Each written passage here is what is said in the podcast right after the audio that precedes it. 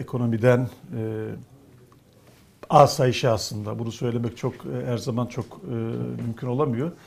E, Peker'in açıklamalarıyla ona karşı e, verilen verilmeyen reaksiyonla bir başka atmosfere girdik malum.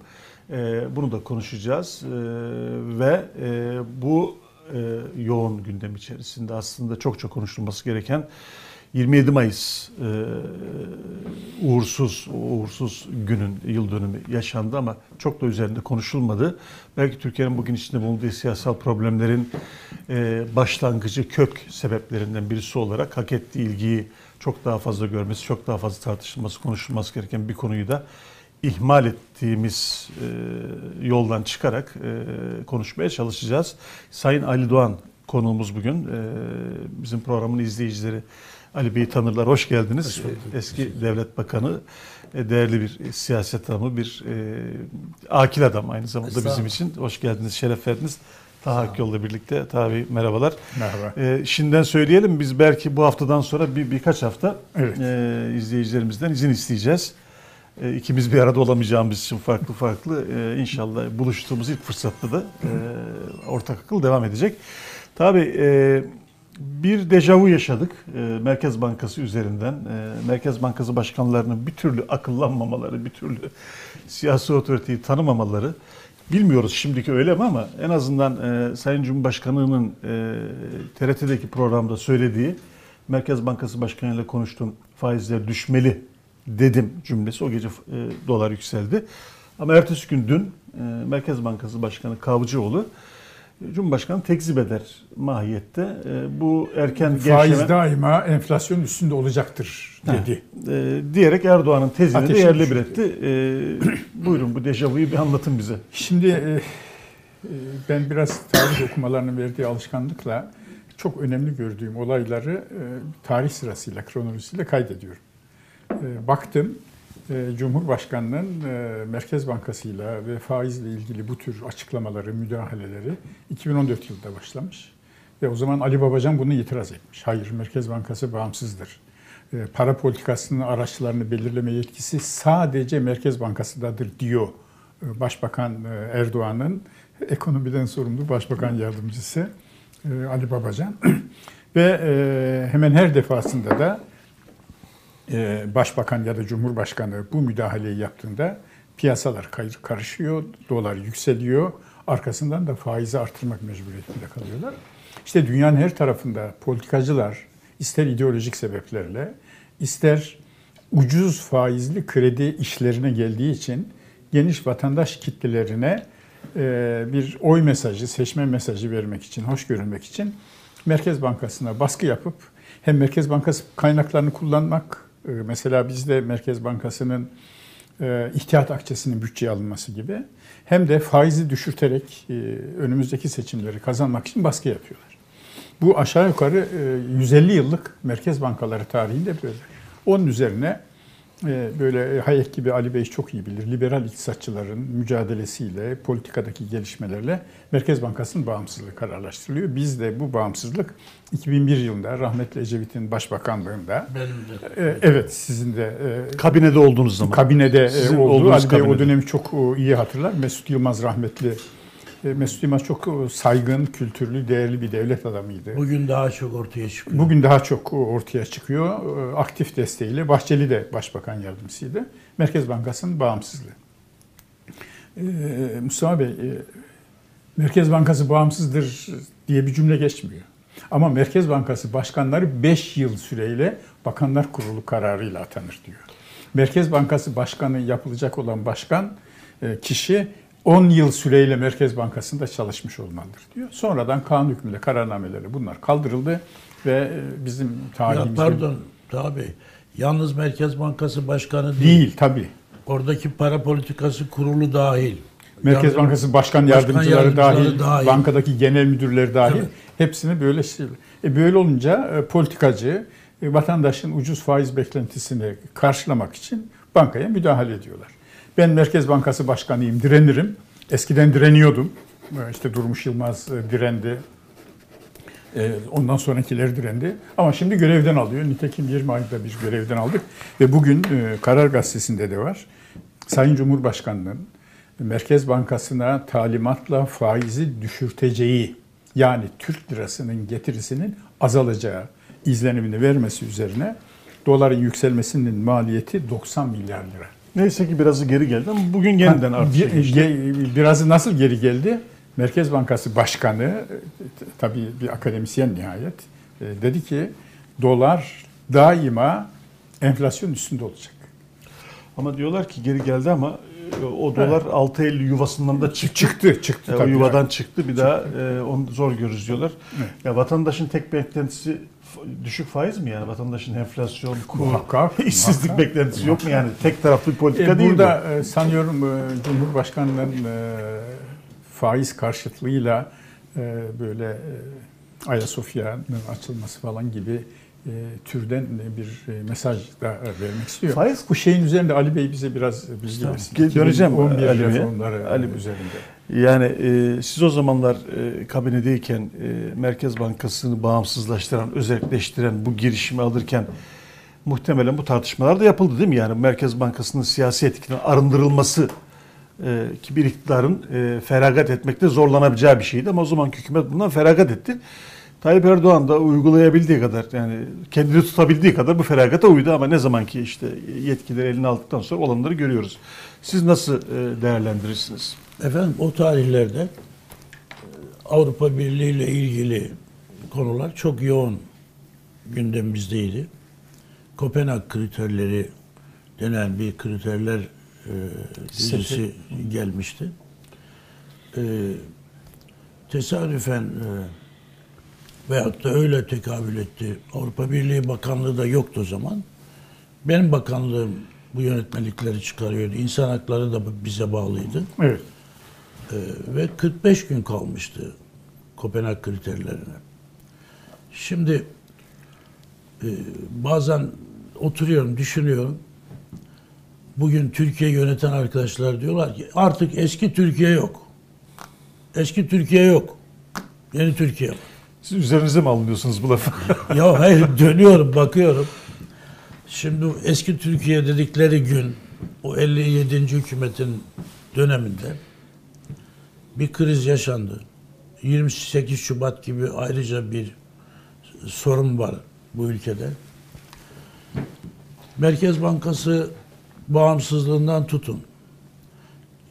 Ce- cemaatler yasası, medeni yasa, aklınıza gelebilecek Türkiye ihale yasası, şeffaflık, İdam cezalarının kaldırılması. i- idam cezasının kaldı- kaldırılması, aklınıza gelen yarın tarih yazacak. 57. hükümet döneminde bu ülkenin gelişmesi, kalkınması için bütün temel yasalar çıkarıldı. Pardon affedersiniz. İlk iki Avrupa Birliği paketi e, o hükümet döneminde çıktı. Evet, evet, yani o hükümet, evet. e, AK Parti üçüncü, üçüncü paketten devam etti. Zaten müzakereler de Ecevit'in Brüksel'e gitmesiyle başlamıştı. başladı, evet. O ivmeyle bir de iyi bir tesadüf. Ee, kabinede e, Mesut Yılmaz gibi, e, Ali Doğan gibi e, batıya açık düşünce sahibi devlet adamlarının olmasının yanında e, Hikmet Sami Türk gibi bir Adalet Bakanı ve Devlet Bakanı vardı. E, bu reformları öncülük edecek. Kemal Derviş de gelince reformlar ekonomiyi de için almaya başladı. Efendim zaten geçen de anlatmıştım. Şimdi bu hükümet e, 57. hükümet kurulmadan önce iki siyasi parti dumura uğramıştı. Diskalifiye edilmişti. Biz bunu başkanlık divanında oturduk, müzakere ettik. O zaman ben de genel başkan yardımcısıyım. Ben dedim ki biz eğer hükümete girersek yok oluruz.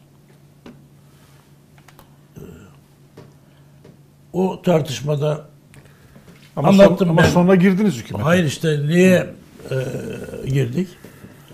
Mesut Bey dedi ki arkadaşlarla beraber ben karşı çıktım muhalefet şeyini koydum. Mesut Bey rahmetli dedi ki ya yok olmayı bırakın sokağa bile çıkamayız dedi. Türkiye Ülkenin içinde ki, bulunduğu o günkü konjonktürü bir düşünün. Fakat dedi bak bu iki siyasi parti diskalifiye oldu. Geriye MHP ile DSP kaldı. Bu arkadaşların da mantalitelerini biliyoruz. Dünya görüşlerini biliyoruz. Bu Avrupa Birliği kriterleri de gelmiş dayanmış. Ee, hükümet siyasi parti memleket için var. Ülke kurtulsun biz batalım dedi. Mesut Bey, evet. Ali'cim sen milliyetçi bir adamsın. Parti partiler millet için olur dedi. Ben muhalefet şerimi geri çektim. Ve m, oradan bizim dumura uğrayacağımızı en iyi bilenlerden biri rahmetli Mesut Yılmaz'dı. Girelim, elimizden geldiği kadar yapalım. Şimdi 28-28 Şubat'tırlar. İki parti e, rahmetli Erbakan falan imzaladılar gittiler Milli Güvenlik Kurulu'nun kararlarını. E, 28 Şubat'la biz mücadele ettik. Hele benim bakanlık bizzat e, yasalar çıktı, yönetmelikler çıkması lazım. Yönetmelikler çıkarsa da yasalar yürürlüğe girmiyor. Benden önce iki bakan arkadaşa bir adım attırmadılar. Tuncer Kılıç gelmişti, başbakanlıkta odası vardı. General Tuncer Kılıç. Evet. İşte bugünkü ülkeyi idare eden arkadaşlar, Birlik Vakfı mensupları O hepsinin zaman Tuncer Kılıç değildi galiba. 28 Şubat'ta belki yani kararları imzalatan genel sekreter kimdi? İlhan, İlhan başka, Kılıç. başka bir paşaydı. Evet. Şimdi Tuncer Kılıç sonradan oldu. Bu şeye e, gelirsek yani bu 27 e, Mayıs bahsinde bunu konuşacağız. 28 Şubat'ta konuşacağız. Onu da açtığınız iyi oldu. E, bugün Merkez, Merkez Bankası ile e, Cumhurbaşkanı ilişkilerinde Efendim şunu söylemek istiyorum. Şimdi ve işte o gün başladı bu Merkez Bankası'nın bağımsızlığı deminki söylediklerimiz. Evet. Şimdi üzülerek görüyorum. Ee, Bugün ülkeyi idare edenlerde bu bir takıntı haline geldi. Bir idefix gibi. Faiz de faiz. Ya ülke ilimle idare edilir, bilimle idare edilir. Takıntıyla ülke idare edilir mi? Şimdi Türkiye'de daha bir kusura bakma hiç ekonomist bana bazen iktisatçı falan diyor. Öylesin de onun için. Bir tane iktisatçı var Türkiye'de. Başka kimse kimse yok. Bir kişi var. Evet Cumhurbaşkanı Bir kişi- zaten herhalde onu Bir, söylüyor. bir kişi var. Ya artık yazık günah. Bu kadar ego, bu kadar e, bu ülkeye kıyılır mı yani? Piyasaya yansımalarını nasıl ölçüyorsunuz? Siz piyasanın Efendim? içindesiniz. Piyasaya yansımalarını, e, bu ekonomiye müdahaleci yaklaşımın piyasaya yansımaları yani rakamlar gerçi gösteriyor bir dramatik bir tablo ama Şimdi e, herkesin üzerine bıkkınlık çöktü. Bezginlik çöktü. İllallah dedi. Halk, toplum bilmiyorum siz farkında mısınız? Türkiye'de iyilik, güzellik, zarafet, şıklık, bilim, ilgi, vefa, büyük, küçük, değerler hiçbiri kaybol, tefessü etti. Neye inanacaksın, kime inanacaksın, kimin sözünü dinleyeceksin? Bunun hepsi topluma yansıdı. Topyekün bir çöküş, bir yozlaşma, bir çürümeyle karşı karşı, karşı karşıyayız. Umutsuzlukla karşı karşıyayız. Ee, Şimdi BK, BK, BK'dan an- ben anlamadım BK'nı. Yüzde 90'ı 95'i bu ülkenin gençlerinin yurt dışına gitmek istiyor. Ee, Umut olsa e, Suriyeliler gibi, Venezuela gibi yarısı gidecek. BK bu işte. BK ne? Hangi BK? bundan daha büyük tehdit olamaz. Peki, evet. Yani halk nasıl bıkmasın, millet nasıl bıkmasın, nasıl bir milyondan fazla insan işini kaybetmiş Mustafa Beyciğim. İşini kaybetmiş. Beş buçuk milyon insan asgari şey geçimle çalışıyor. Kısa çalışma Ödeneğiyle. ödeneğiyle çalışıyor. Da Şimdi e, büyümeden bahsediyorsunuz. Baktım ben de bir kere bir tabassusla söylemiyorum. Bu konudaki her konuda olduğu gibi yine en en iyi analizleri Karar Gazetesi'ndeki arkadaşlar yapmışlar. Sağ olun, Teşekkür ederiz. Ekonomist arkadaşlar. Bunları çok güzel anlatmışlar. E, Bu ekonomiyi anlatmak zoktur, giriftir bilirsiniz. Ama Oğuz Bey değil mi sizin diğer Oğuz Bey, ekonomist? Bizim ekonomi takımı çok güçlendi. Oğuz Çok Bey, güçlü. Zaten- Uğur Hoca, İbrahim Kahveci zaten. Kahveci falan Mehmet Ali Verçin. çok e, Kadromuz evet. muvassal anlatmışlar ama Oğuz Bey çok basit daha sade anlatmış. Gel- gelir üzerinden anlatmış. Şimdi ben de baktım e, büyüme daha çok hizmet sektöründe. Hizmet sektöründe 322 bin kişi işten ayrılmış. Evet bu da büyük çelişki. Yani Evet. yüzde, Hem orada büyüyorsun hem orada çalışan azalıyor. yüzde yedi büyüyen bir ülkede Yani elektrik- pandemide bir buçuk milyon işsiz ilave işsiz çıkmış ortaya. Bu elektrik tüketimi şu bu falan bunları geçin yani. E, tabii gelir üzerinden tespit etmiş arkadaşımız. E, yani gayri safi milli hasıla ne demek? Hepimizin toplam geliri. Ama bunun içinde çalışan var, rant var, evet, Döviz değerler, var. evet. faiz var. E, şimdi baktığın zaman dövizi olanlar yüzde 35-40 büyümüş. Eğer 1 milyonun üzerinde TL'si varsa faizli olan büyümüş. Şimdi mesela e, enflasyonu yüzde 15 alsak, o öyle diyorlar ya 30'un üstünde enflasyon. Şimdi çalışan arkadaşımızın geliri yüzde 15'in üstünde 20 çoğalmış mı artmış mı? Var mı böyle birisi? Ben iş yapıyorum. Benim gelirim yüzde 20 artmış mı? Evet. Ki o zaman Evet o çelişkiler çok şey e, e, çok göze batıyor. Yani büyüme rakam büyümenin baz etkisi var. Evet e, büyümeyi küçümsemiyor kimse Tabii. ama büyümenin kalitesi ve içeriği aynı zamanda diğer göstergelerdeki e, geri gidiş e, böyle büyüyen bir ülkede bu rakamlar olmaması gerekir dedirtiyor. Şimdi e, tabii biraz E, şunu söyleyeyim bu büyüme soracağınız ya diyeceğinizi unutmayın. Bu böyle 2013, 2014, 2015'li yıllarda mesela Daron Acemoğlu, e, mesela Selva Demiralp'in, mesela Durmuş Yılmaz'ın bunlar Türkiye'nin en saygın iktisatçıları. Evet. Hatta birkaç tane de TÜSİAD'ın açıklamaları var. Evet büyüdük ama bu büyüme sağlıklı değil. Çünkü verimlilik artmadan, çünkü rantla, çünkü tüketim harcamalarıyla, çünkü borçlanmayla büyüyoruz diye. Hatta e, iktisat tarihçisi Şevket Pamuk, e, Türkiye bir krize doğru gidiyor diyor. 2014 yılında Wall Street Journal'da e, çıkan yazısında. Büyüme sağlıksız olduğu zaman bu krizin ön habercisi sayılıyor. Tıpkı vücuttaki çok tehlikeli bir hastalığın ufak bir sivilceyle kendini Harekete dışa vurması gibi. gibi, evet. E şimdi de bu büyümenin sağlıksız olduğunu söylüyor iktisatçılar. Büyüme Yani iyi ama sağlıklı olması lazım. bir anekdot anlatmak isterim eğer izniniz olursa. Buyurunuz. Bu büyümeyle ilgili konu iki yıl önceydi tahmin ediyorum. Bu e, bir vakfın toplantısında İstanbul'un Çin başkonsolosuyla yan yana oturmuştuk biz. Şimdi diyoruz işte Çin büyümüyor, biz büyüyoruz gibi. Hakikaten de birkaç yıldan beri Çin bu dışarıyla ilgili konularda e, biraz geri durdu. Ona sordum ne oldu dedim yani e, Çin'deki ekonomik büyüme falan. Biz de içeriye döndük dedi. İçeride gelir dağılımını yükseltmek için çaba sarf ediyor. Dış dünya ile işimiz bitti, yapacağımızı yaptık dedi. Orada bir e, artık bir yolumuz, bir şeyimiz, ne yapacağımız belli. İçerideki vatandaşımızın gelir düzeyini yükseltmek için bütün e, ekonomimizi, gücümüzü oraya teksif ettik. Evet bu çok önemli çünkü e, Türkiye'de de bu makroekonomik göstergelerdeki aşırı bozulma en çok gelir dağılımı adaletsizliğine yol açıyor ve Kesin. e, Onu yani şöyle düşünüyorum birçok böyle delik var onu kapatmaya çalış. Gerçi çok kapatma gayreti de görmüyorum artık eskiden vardı o. E, ama e, kapanmıyor yani birçok başka problem ortaya çıkıyor. E, şimdi e, biraz bu Türkiye'nin siyasal atmosferi de çok gergin.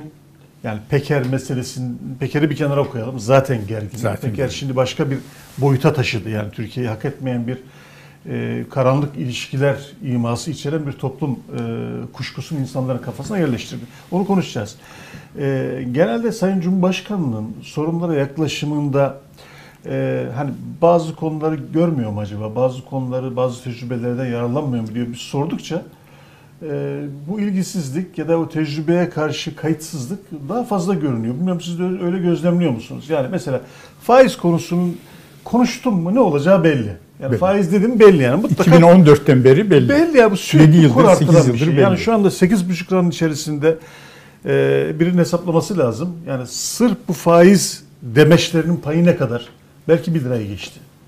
Ya onun da e, her 10 kuruşluk artışın işte borçta 45 milyar lira TL.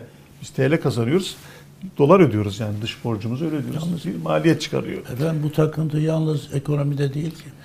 Dış politikaya bakın. Evet. e, Dış politikaya bakın. Şimdi e, dün dış politikada dünyaya meydan okuyorduk. Bütün bizim en yakın bize yakın olan birlik e, ulaşım olarak, ekonomik olarak birçok açıdan Avrupa, Avrupa Birliği değil? Muhakkak, ticaretimizin. Şimdi bizim Avrupa'da düşman olmadığımız ülke kalmadı. Şimdi yalvar yakar olduk. Şimdi el ayak öpmeye başladık. Peki bu kavgadaki bu gerilimden sonra ge- ge- gelmeyen yatırımları bırak, giden yatırımları düşünün. Sırf sizin bu e, usulünüzden, üslubunuzdan kaynaklanan. E, şimdi geri barışıyoruz. Bu aradaki kayıp, bu aradaki e, ekonomik kayıp ne olacak? Yani yalnız bu faizi yükselttim, tabii, indirdim tabii, tabii. kaybı değil. Marjinal maliyet çok E büyük. şimdi Orta Doğu'yla e, dost hep hiç- bizim hükümetlerimiz döneminde hiçbir problemimiz yoktu. Evet. Şimdi Orta Doğu'yla hiçbir ticaretimiz kayboldu. Mısır'la mesela düşman olduk. Ne kadar kayba sebep olduk acaba? Bu ülkenin ne kadar milli gelirine, bu kadar ekonomisine zarar verdik. Bunun hesabı, bunun maliyetini kim ödeyecek? Şimdi yalvar yakar oluyoruz. İşte dün Yunanistan'la bizim Dışişleri Bakanı atlamış omuzuna konuşuyor. E, Yıllardan beri düşman olduk. Bu kayıp ne olacak? Ya bu ülkemizin kaybı. Hepimizin Madem böyle kaybı. yapacaktık niye düşmanlık Ya yaptık? evet. Şimdi e, Ali Bey'in bu dokunması üzerine ben e, şunu söylemek isterim. Biraz da duygulandım. E, Türkiye'de e, Atatürk döneminin ne kadar laik, e, sert bir laiklik uyguladığı belli. Ama Araplarla ilişkilerimiz çok iyiydi. Mesela Ürdün Kralı Abdullah'ın bir ayağı Türkiye'deydi. Yaz tatillerinin Türkiye'ye gelirdi. Hasta olduğu zaman Türkiye'ye gelirdi. Türkiye'de- Bizzat Atatürk tarafından karşılanırdı. Atatürk tarafından ikamet edeceği köşke, saraya götürülürdü. İran Şahı bir ayağı Türkiye'deydi. Atatürk'le e, İran Şahı Pehlevi Azerice konuşurdu. E, Atatürk'ün Türkiye Türkçesiyle. Afgan Kralı Emanullah Han bir ayağı Türkiye'deydi. Ve bütün bunlar mesela e, şeyin kuru, Sadabat Paktı'nın kurulmasında Türkiye'nin elini e, Evet. Mussolini'ye karşı güçlendirmişti. Şimdi bakıyoruz e, Araplara kardeşimiz diyen ümmet kavramını e, diplomasi de bile son Dışişleri Bakanı söyledi bunu biliyorsunuz. Kullanan bir iktidar zamanda Katar dışında bütün Arap ülkeleriyle aramız açık.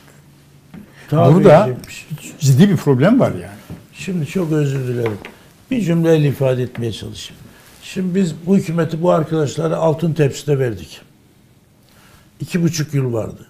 reformları yapmış olarak Bütün veririz. reformlar yapılmış. Biz o gün hiçbir dünyadaki bir ülkeyle düşman değildik. Hepsiyle dost bir şekilde. Ve IMF 100 milyar doları serbest bıraktı. Evet. Bütün yasalar çıktı. Şimdi kusura bakmayın. Sizin gazetedeki arkadaşlar dahil hepiniz ya 2011 11'e kadar iyi gittiler. 2011'den sonra yoldan çıktılar diyorsunuz. 2011'e kadar iyi gitmelerinin sebebi bizim çıkardığımız yasalar, bizim dünyayla yaptığımız konsensüs, bizim e, bütün finans çevreleriyle olan ilişkimiz, Avrupa Birliği arkadaşlarımızı ayakta alkışladılar. Niye alkışladılar? Bizim çıkardığımız şartlar, bizim getirdiğimiz şartlara uydukları için bunları karşıladılar, uğurladılar. 2011 döneminde yeni bir e, fikirler ortaya konması, yeni bir değişim, yeni bir açılım yapılması gerekiyor. Hiçbir şey yapamadılar. Şunu da tabii haksızlık etmeyin. Ama haksızlık etmiyoruz. şu Yani söylüyorum. bizim yaptığımız aş Tabii. yaptığımız o reformlar, yenilikler devam etti. Çok haklısınız ama Buna devam ettirdiler.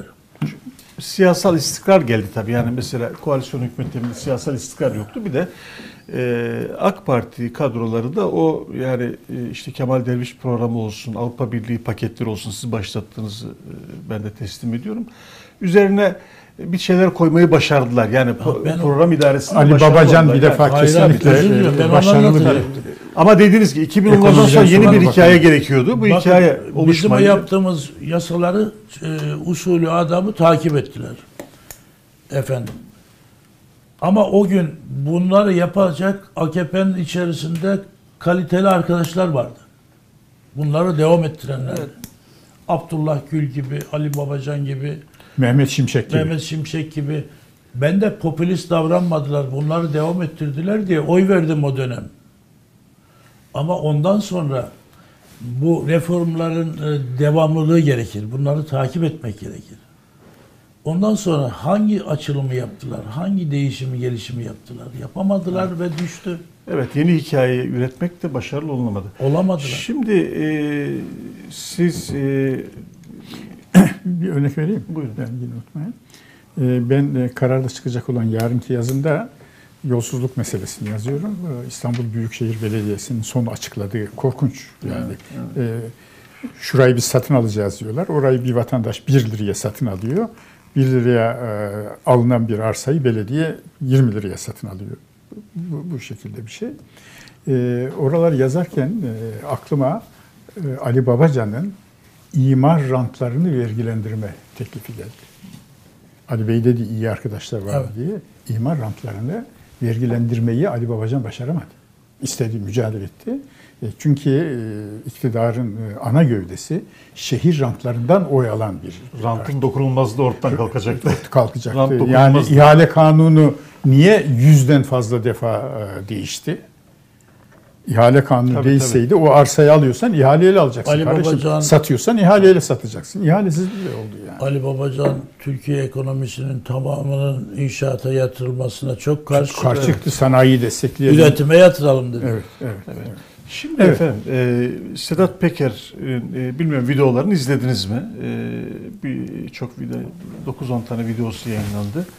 E, bir ilgi gördü. E, sadece kendi e, kanalındaki videolar 100 milyon kezden fazla izlenmiş. Kaç kişi izledi bilemiyoruz ama ilgi alaka olduğu belli. E, bir Bir sans- kişi birkaç defa izlemiş olabilir. Muhakkak e, yani 100 milyon kişi izlemişti ama e, bir kişi iki video, beş video, on video Evet. neyse.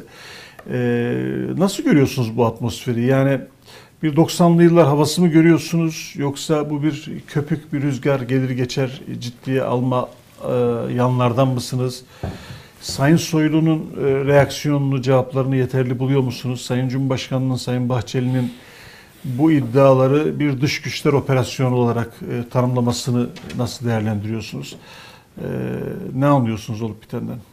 Şimdi efendim bu tür olaylar her dönem olur. Her zaman olur. Ama tabii küçük olur, büyük olur. Kapsamlı olur. Bu işte İtalya'da da dünyanın birçok ülkelerinde bu tür mafyoz olaylar vardır. Ama yine eski Türkiye, yeni Türkiye. Vay 90'lara döndük. Ya 90'larda oldu. Tamam. Susurluk yani bizim 90'lardaki Hayır, yani sembol 90'larda olayda oldu. susurluk. Türkiye eski Türkiye değil diyorlar ya şimdi. Peki 90'larda olduğu gün ne oldu?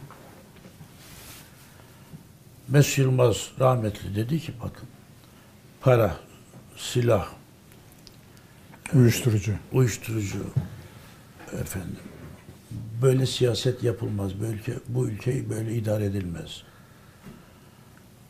Cumhurbaşkanına gitti. Cumhurbaşkanı Allah rahmet etsin Süleyman Demirel derhal işe el koydu. Üç günde devlet denetleme göreve geçti. Milli güvenlik savcıları hemen işe el koydu. O günkü makamda mevkide olanlar derhal istifa ettiler. Mecliste araştırma soruşturma önergeleri. Kutlu Savaş raporu. Kutlu Savaş, Mesut Yılmaz yaptı bunların Evet. hepsini. Kutlu Savaş bir rapor hazırladı.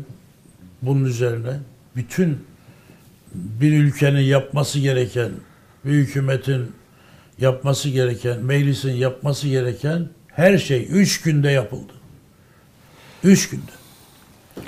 Ya 25 gün neredeyse bir ay ne bir hakim ne bir savcı sesini çıkarmadı. E, Cumhurbaşkanı 25 gün sonra konuştu. Ama şimdi işte Konuştu eski ama- Türkiye eski Türkiye değiliz. Bu yenir yutulur bir söz değil. Yani eski Türkiye değiliz dediğinde Ecevit'e Ecevit gibi, Demirel gibi, Türkeş gibi bir yığın liderleri de yok ediyorsun. O gün layıkıyla emek veren, hizmet eden insanları da yok ediyorsun. Sanki elektriği de bunlar buldu. Edison da her şeyi bunlar yaptı gibi. Siz bu Ya Türkiye işte belki de biraz sonra konuşacağız. En Bu- büyük kalkınmaları rahmetli Menderes'in bir kalkınmalarını kalkın, Ali Bey. kalkınmanın nasıl olduğunu görürüz. Ali Bey, bu tür ilişkiler e, devleti çürütüyor mutlaka, toplumu da çürütüyor ama nasıl çürütüyor? Yani bunu siz içeriden e, görebilecek durumdasınız. E, işte şeyle susurluk döneminde mücadelesinin içinde e, bulundunuz. Rahmetli Mesut Yılmaz'ın e, susurluğu çözemezsen başbakanlık bana haram olsun diye Evet. bir lafı vardı. Susurluk da mükemmelen çözülemedi ama bugünlüküyle kıyaslanmayacak kadar üzerine gidildi. Ee, susurlukçuluk itibar görmedi. Susurluk gözden düştü. Bir takım insanlar ceza aldılar. Dediğiniz gibi bir takım insanlar da işlerinden Ama oldular. Bugün yapılabilenlerin hepsi yapıldı. Evet. O dönemin şartlarında, o, O dönemin dönemin Türkiye'si için şartlarında. iyi bir sonuçtu. E, Bugün e, öyle bir işbirliği yok. E, Kulağın üzerine yatma, Ve tek fırtına başına geçsin. bir iktidar var. O, o Evet. koalisyon hükümetleri. Nasıl bir etki yaratıyor size göre devlette bunlar? Yani nasıl bir çürüme yaratıyor? Bu mesela e, madem herkes yapıyor biz de yapalımı teşvik eden bir şey midir bu tür ilişkiler?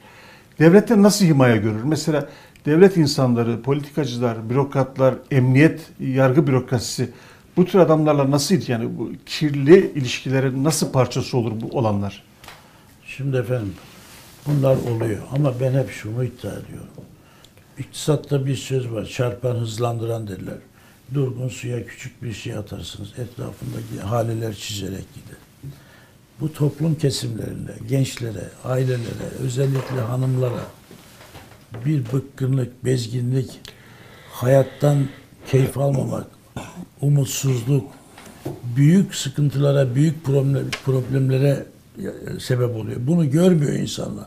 Bunu zaten tespit edemezsin. Ama bir sokağa çıkın, bir insanlara bakın. Yarın endişesi kadar insanları tahrip eden bir husus yoktur. Evet. Yarın endişesi, gelecek Kesinlikle, kaygısı. Ben iki okuduklarımda iki husus gördüm. Bir, en acı şey insanların yaşadığı yerden alıkonulması kadar acı bir olay yok. İki, insanları e, yarın endişesi, gelecek kaygısı kadar tahrip eden, niye insanların yüz, sokaklar yüzleri gülmüyor, niye herkes karamsar, bezgin, bıtkın, hep bunlardan kaynaklanıyor. Ya ha- her gün, Allah'ın her günü, her hafta Türkiye'de öyle vahim olaylar yaşıyoruz ki biri bitmeden biri çıkıyor, biri bitmeden biri çıkıyor. Cemil Çiçek Ve- e, binde biri doğruysa felaket dedi. Ya Ama böyle şimdi- bir ülkede Şimdi bunu konuşalım. Ee, siz de bunu yazdınız. Ee, üzerinde çok durdunuz. Burada da konuştuk. Ee, Ali Bey söyledi. 25 gün sonra e, Cumhurbaşkanı e, konuya taraf oldu ve külliyen bunlar operasyondur, dış güçlerdir. Bakanımın yanındayım dedi. Tamam. Ee, üzerinden bir hafta daha geçti aşağı yukarı. Ee, yeni bir hamle yok. Yani bu Kutlu Adalı cinayetiyle ilgili olarak e, umut vermeyen bir girişim var. O da çok baskı yapıldı. Herkes, bütün taraflar biz bu işin içindeydik dediler falan ya artık yani gizlenemez noktaya geldi. Ee, şimdi Cemil Bey'in lafı binde biri doğruysa lafı ortada. İktidarın da eylemsizliği ortada.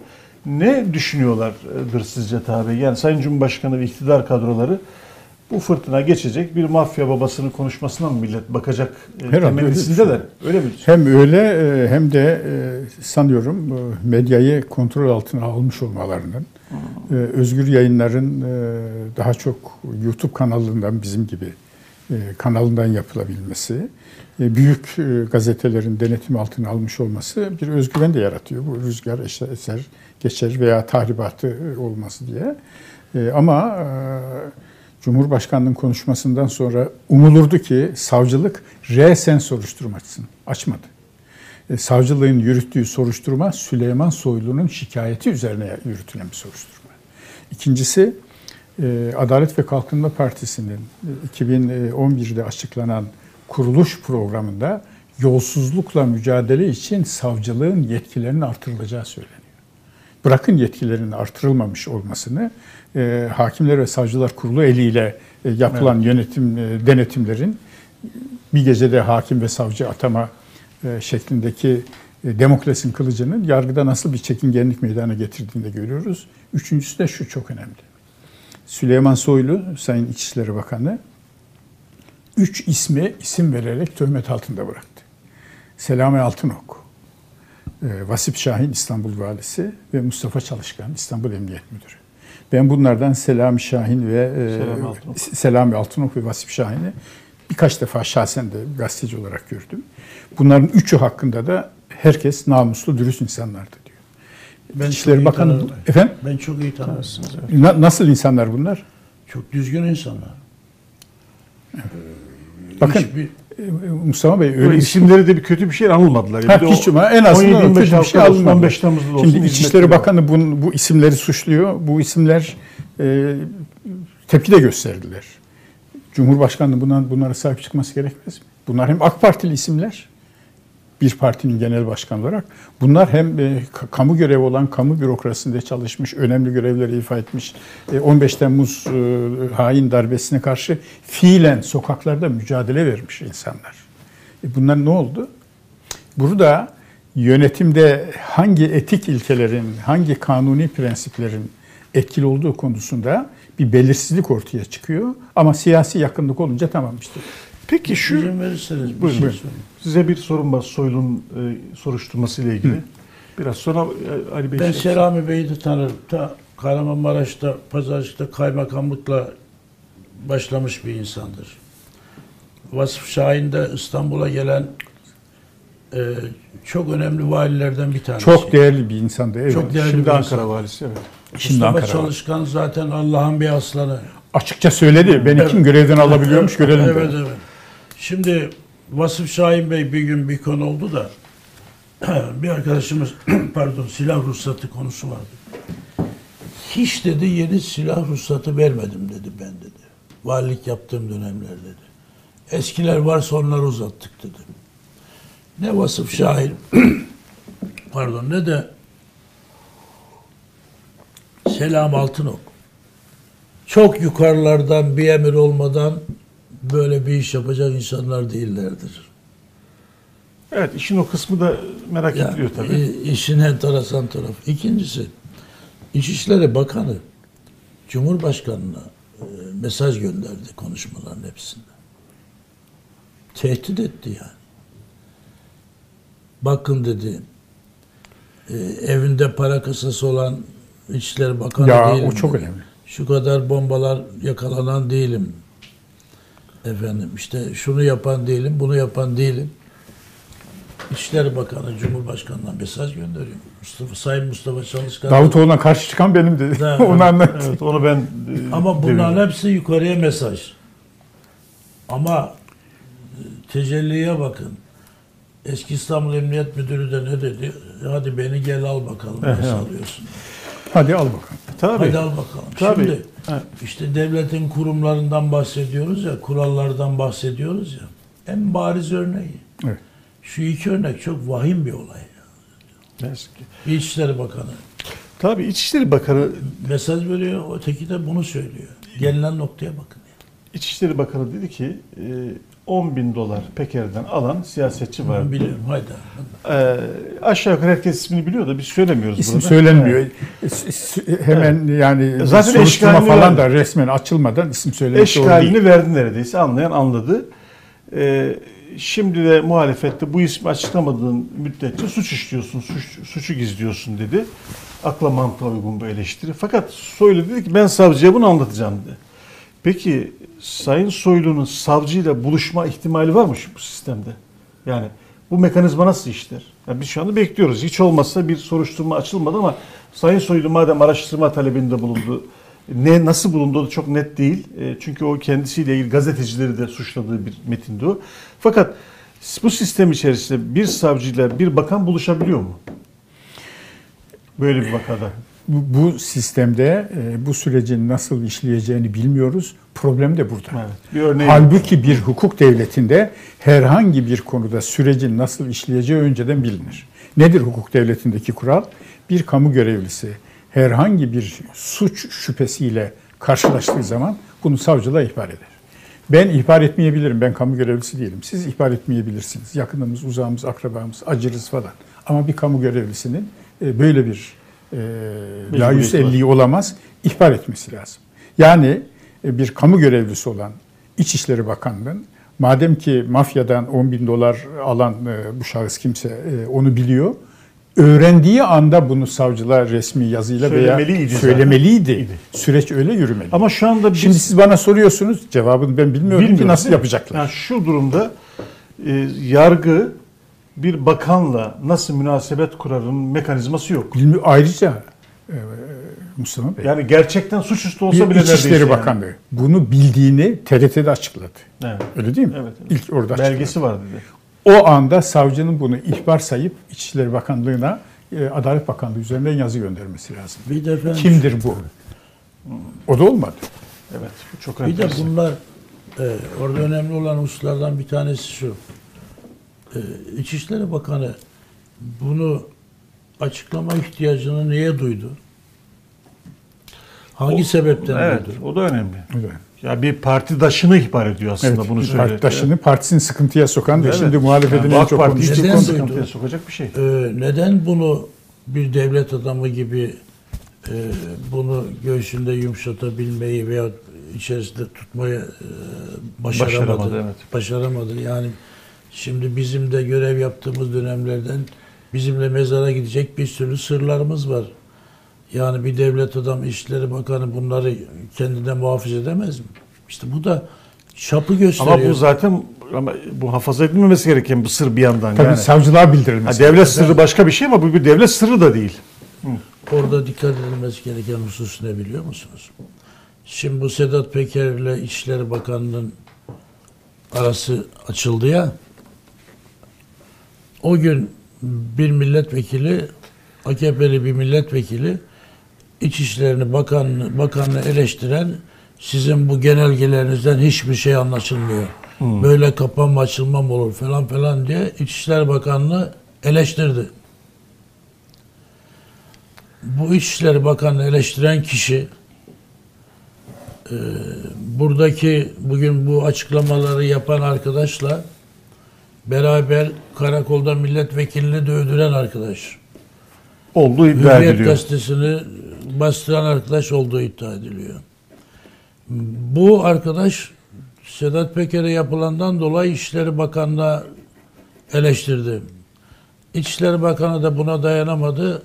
Bu 10 bin dolar hikayesi. Bir hesaplaşma var burada. Bir hesap görülüyor. Siz onu çok güzel anlattınız. Mustafa Bey görüyor musunuz?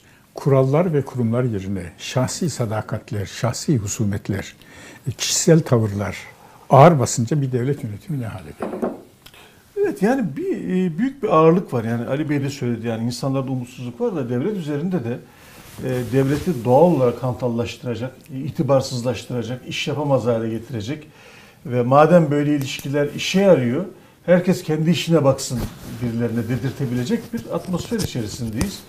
E, ve e, bu şeyde bu, e, bu şeyde Cumhurbaşkanlığının e, duruma müdahale etme, istikamet verme kapasitesi de ya da kendisinden beklenen bö- böyle bir girişimde erteledikçe erteleniyor. Yoksa böyle bir e, kapasite, böyle bir yol imkanı yok mu tabii? Mustafa Bey, Cumhurbaşkanı Yardımcısı Sayın Fuat Oktay'ın sözlerini hatırlıyor musunuz?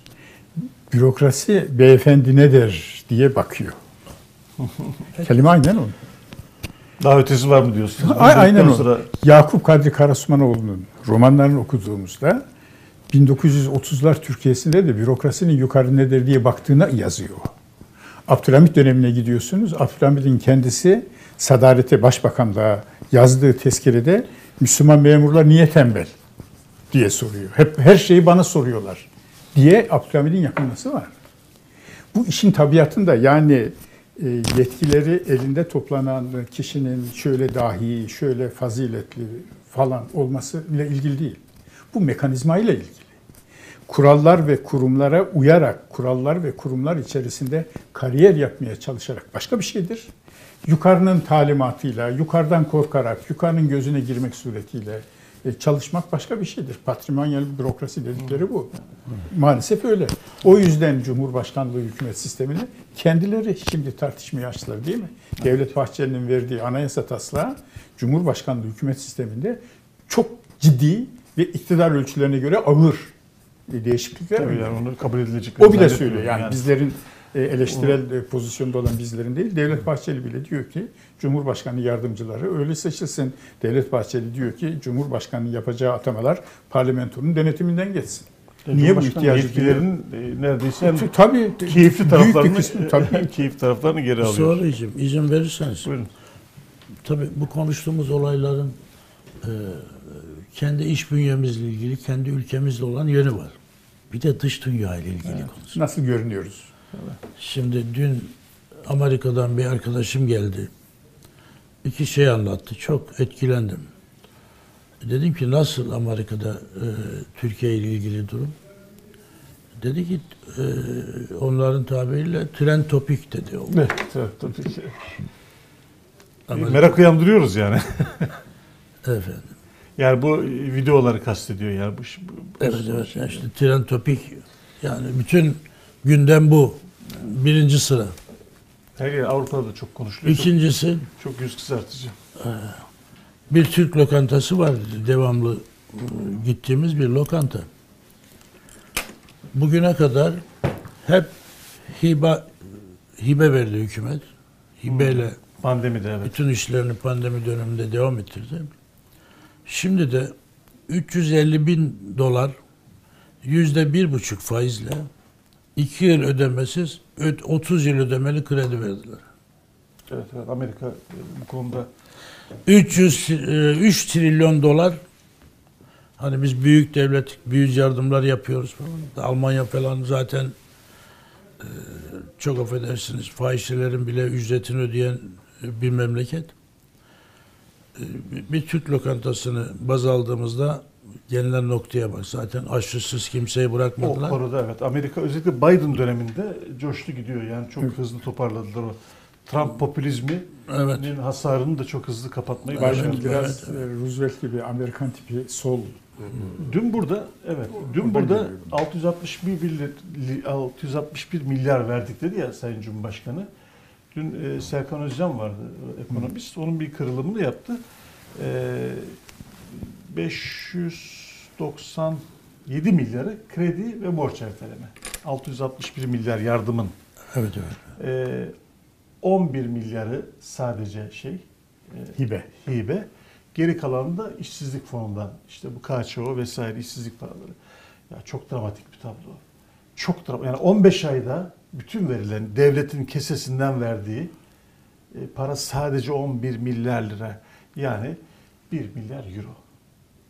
Yani çok, Çok- dramatik. Bahşiş değil ya. tablo. Çok Bahşiş dramatik değil. bir ya. tablo ve günah ya. ve mesela yani işte bir 10 kuruş dolar arttığında giden para 45 milyar lira. Evet, yani evet, çelişkileri o kadar ürpertici ki, o kadar can sıkıcı ki. Yani tabii Avrupa Birliği, Amerika falan çok yardımlar ettiler. Ee, ve düzenli bunu yapıyorlar. Kanada Başbakanı dedi ki ilk başta, siz sağlığınızı koruyun, para bizim işimiz dedi. Şimdi hani böyle bir e, güvence alabilmek bir e, hükümetten ne kadar önemli değil mi? Yani bize siz sağlığınızı siz ölmeyin, hastalığa yakalanmayın, kurallara dikkat edin, ben sizin paranızı vereceğim de veriyor. Mustafa Beyciğim Bey, günde Kanada- 7 kişi intihar ediyor bu ülkede. Günde, bir günde 7 kişi intihar ediyor. Maalesef. Beka Ben, Kanada'da, Amerika'da, Almanya'da e, hükümetler seçim kazanmak için merkez bankalarının ihtiyat akçelerini bütçeye aktardılar. İhtiyat akçesi kalmadı abi. 128 Ben onu diyorum. milyar, Aktardı. 128 Oraya geleceğim. İhtiyat akçesi 40 küsür milyar, 50 milyar liraya yakındı. Ve Merkez Bankası'nın ihtiyat akçesi seçim öncesinde bütçeye aktarıldı Ocak ayında. Mahalli seçimleri kazanabilmek için. Arkasından 128 milyar dolar. Ne için harcandı 128 milyar dolar? Doları ve faizi düşük tutup piyasayı canlandırarak yine e, seçimlere avantajlı. Yerel seçim için. öncesinde Yerel seçim öncesinde. yaratmak için. Evet. E, orada öyle bir şey olmuyor ki. Şeyin e, Profesör Selva Demiralp'in akademik çalışmaları var. E, Trump Merkez Bankası'na ne kadar yüklenmiş? Trump'ın e, Amerika'nın e, baş problemi Çin değil, Merkez Bankası'dır diye lafları var. Bu lafları yazmışlar. Karşısında Merkez Bankası'nın, e, Fed'in davranışlarını e, grafik usulü ortaya koymuşlar. Fed hiç oralı olmamış. Bildiğini okumuş. Evet. E, Bizde mi öyle mi olur? İşte kurumlar, kurallar Çok az için. süremiz kaldı. Başta da anons Evet. etmiştik. Ee, 27 Mayıs, 27 evet. Mayıs ne yazık ki bu atmosferde konuşulamadı. Çok konuşmak Ee, lazım. çok evet. konuş- Konuşanlar da çok hamasi şeyler konuştular tabii. çok üzülüyorum. Tarihi gerçekten kopuk bir şeydi. Sizin gözünüzde 27 Mayıs ve etkileri neydi Ali Bey? Vallahi son söyleyeceğim ve ilk söyleyeyim diye bir söz var. 27 Mayıs hep söyler. Bütün kötülüklerin anası. Aynı kanaatteyim. 27 Mayıs bütün siyasi Şimdi- kötülüklerin anası. Bütün kötülüklerin anası. Şimdi bakıyorum normal bir ülke olsa 27 Mayıs'ı panellerle, üniversitelerde araştırmalarla günlerce inceler, araştırır. Yeni nesillere anlatılması gereken bir husus. Ama demin de söyledim. Bizde vefa diye bir şey kalmadı. Allah var. Solcular daha bunu güzel yapıyorlar. Çok takdir ediyorum. Kendi kutsallarını anıyorlar. Onların fikirlerini, düşüncelerini anlatıyorlar. Vefalılar. Hele bizim milliyetçiler ön- ilk önce hiç birbirimizi sevmiyoruz. İşte Günsazak Bey'in ölüm yıl dönümüydü geçen hafta. Özellikle takip ettim. O da Bugün- 27 Mayıs. Bugün milliyetçiliği e, yürütüyoruz bizim ukdemizde diyen arkadaşlarımıza bakıyorum. Hiç kimseden Milliyetçi Hareket Partisi'nden bile bir ses çıkmadı. Bir ay önce falan Emine Işınsu hanımefendi vefat etti. Allah rahmet eylesin. Milliyetçilerin entelektüellerinden edebiyat ailesi de öyleydi. Cenazesini gelenlere takip ettim. Bir tane milliyetçilerden bir Allah'ın kulu, bir yetkili kimse yoktu. Allah rahmet etsin. Şimdi onun onun gibi işte 27 Mayıs'ı da e, ben orta birinci sınıftaydım. E, CHP'li bir ailenin çocuğu vardı arkadaşımız. Orta birinci sınıftayız. E, topladı çocukları. O gelmesin dedi. O demokrat dedi. Size diyor. Orta Siz- bir evet benim için. Sonra öbürlerinden öğrendim. 555 diyordu o orta birinci sınıftaki çocuk. Sonra biz yazın doğduğum köye e, yaşarız. Bağ bahçe. E, babam rahmetli Bucak Başkanıydı. Büyük bir köy konağımız vardı. Bir baktık askeri cemseler geliyor. Köye jandarma gelir de cemse gelmez. Sekiz cemse. Bizim kapıya geldiler süngü tak vaziyetinde. Yatak, yorgan her tarafı karıştırdılar. Bir kuş tüfeği var. Saçmayı barutu koyarsın kapsını falan. Kuş tüfeği. Kimin dediler? Benim dedim. Bin dediler bana. Babam rahmetli yok. Siz 10 yaşındasınız, 11 yaşındasınız. Sonra e, bizim köy merkez bir köy. 30 köy var civarında. 30 köyden insanları bizim köyde topladılar. E, bir yarbay, bir e, albay, bir üniversite öğrencisi, bir harp okulu öğrencisi getirdiler. Köylülere konuşuyorlar. Dediler ki Celal e, Menderes Rum dediler. Menderes dediler onun adı. Celal Bayar Ermeni, candır bandır dediler soyadı. İşte ülkeyi satarken tam yakalandılar. Aman aman aman. Neler. Şimdi Aynı zihniyet bugün de devam ediyor. Aynı Yani bugün de belediye başkanına değil mi İstanbul ya yazık. tabii Menderes hükümeti iş başına geldiğinde ilk işleri ezanı Arapça okutmaya başladı. Normal haline getirdi. normal haline getirdiler. Şimdi tabii 27 Mayıs'ı vaktimiz dar diyorsunuz. Ben isterim ki çok uzun uzun konuşalım. Ee, ama şimdi ben bakıyorum. Biri kitap yazıyor, biri e, yorum yapıyor. Ya seçime gitse olmazdı. Şu, tahkikat komisyonları kurdular. Şunu şöyle yapsa ihtilal olmazdı. Öbür taraftan Cemal Madanoğlu'nun hatıralarına bakıyoruz. Cemal Madanoğlu diyor ki, ezanı Arapça okutmaya başladıkları gün buna karar vermiştik diyor. Yani şu tedbir, bu tedbir falan nedir? İşte Jacoben bir zihniyet var. halk bilmez, halk cahil. Ben çocukken gördüm, yetiştim. Vatandaş devlet dairelerine gitmeye korkardı Taha Bey. Halka öyle bir muamele yapılırdı ki sesi çıkmaz. Zaten yüzde sekseni köylü nüfus. Sıtma var, trahum var, içme suyu yok. İşte şimdi kalkınma, gelişme diyoruz ya. Şimdi portakal Adana'da yetişti, Erzurumlu bilmezdi. Şehir ekonomisinden ülke ekonomisine geçildi. Köylere içme suları gitti. Okullar gitti.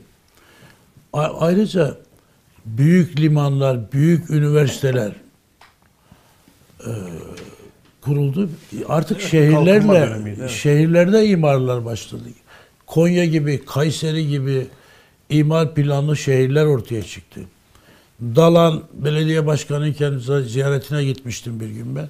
Hiç yeni plan yapmadık dedi. Menderes'in projelerini devam ettiriyoruz dedi. Ya o büyük gelişme, kalkınma, topyekün çiftçilik sabanla yapın. Orta çağa dönük bir çiftçiliğimiz vardı bizim. Bütün alanlarda, her alanda toplu bir kalkınma yaşandı. Bunların hepsinin Evet. Ee, ama Türkiye en az 50 yıl geriye gitti.